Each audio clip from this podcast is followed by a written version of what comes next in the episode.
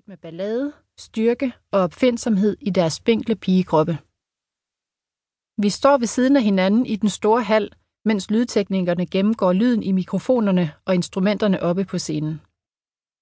Ronjas og Pipis navne virker nærmest uopfindsomme, når man sammenligner med de øgenavn Nana gav sine venner. Ulrik fra klassen hed Søkrøl. Alexander hed Ole Frikatar. Og Henning fik efternavnet Gardemomme. Nanne udtaler Gardemomme med et spansk R.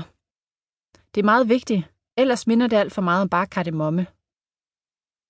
Nanna levede i sine elskede eventyr. Hun opfandt nye lege hele tiden.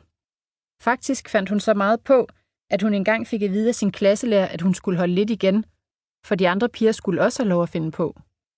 Nana griner. Hun ved godt, at hendes fantasiunivers fyldte meget i klassen. Det forhindrede hende dog ikke i at leve i sin fantasi. Set i bagspejlet synes hun, at det må have været nemmere at være barn dengang, end det er nu.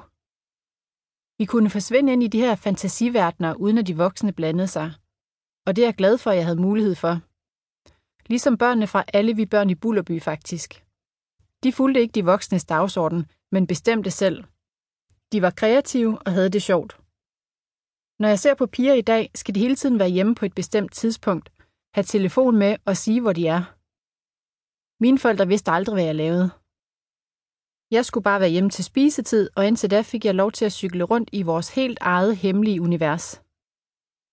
Vi forlader det store rum, hvor der står 30 rækker borde, stole og glas stillet op klar til aftens koncert. Da jeg kom, var betonrummet tomt og rungende. Nu har Nana befolket det med eventyrvæsener fra alle tider, både de gamle kendte fra Astrid Lindgrens historier, men også en hel flok cyklende børn med søkrøller på hovedet og tulipaner i lommen. Bandet og teknikerne vinker på gensyn, og Nannas manager følger os over i et mindre backstage-lokale.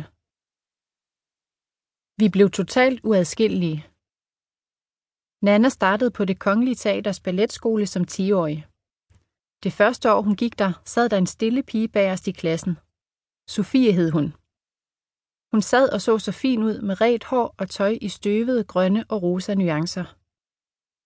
Nana lagde ikke så meget mærke til hende, udover at hun syntes, at hun lignede en, der levede på prærien i gamle dage.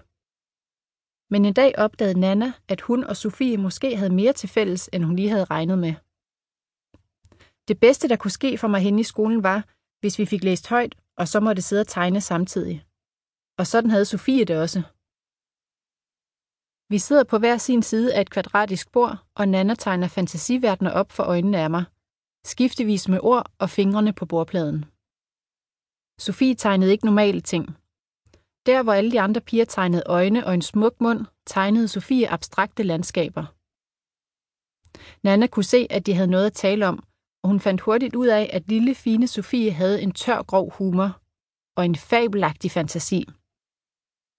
Nana hed efter få samtaler ikke mere Nana, men Hane, og Sofie fik navn efter en anden fugl, Klyden. Hane og Klyde udgav ugemagasiner med tegneserier i, der handlede om fugle, og de satte en creme i produktion, som de forsøgte at sælge i skolen. Den hed Av min albuecreme og skulle hjælpe de andre fugle, hvis de fik ondt i vingerne. Og så lavede vi ormeholdere. Vi satte vingummiorme i papæsker og bandt dem rundt om halsen. Så havde vi altid noget fuglemad i nærheden. Nana griner. Vi blev totalt uadskillelige. Vi begyndte også at skrive sange sammen, en dag kom klasselæreren og sagde, at de andre børn i klassen var kede af, at vi kun skrev sange om os selv, så vi skulle begynde at skrive om de andre også.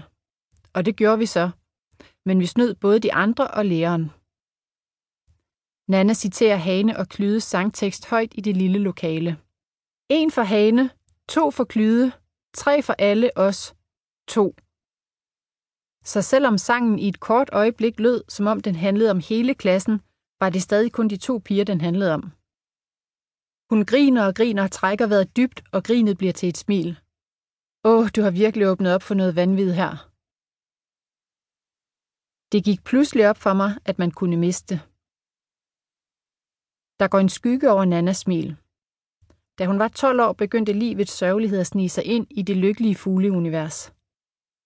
Nanne begyndte at bekymre sig meget om alting. Jeg tror aldrig, at mit liv bliver så moden, som jeg var i en alder af 12. Det gik pludselig op for mig, at man kunne miste, at folk kunne dø, og at mine forældre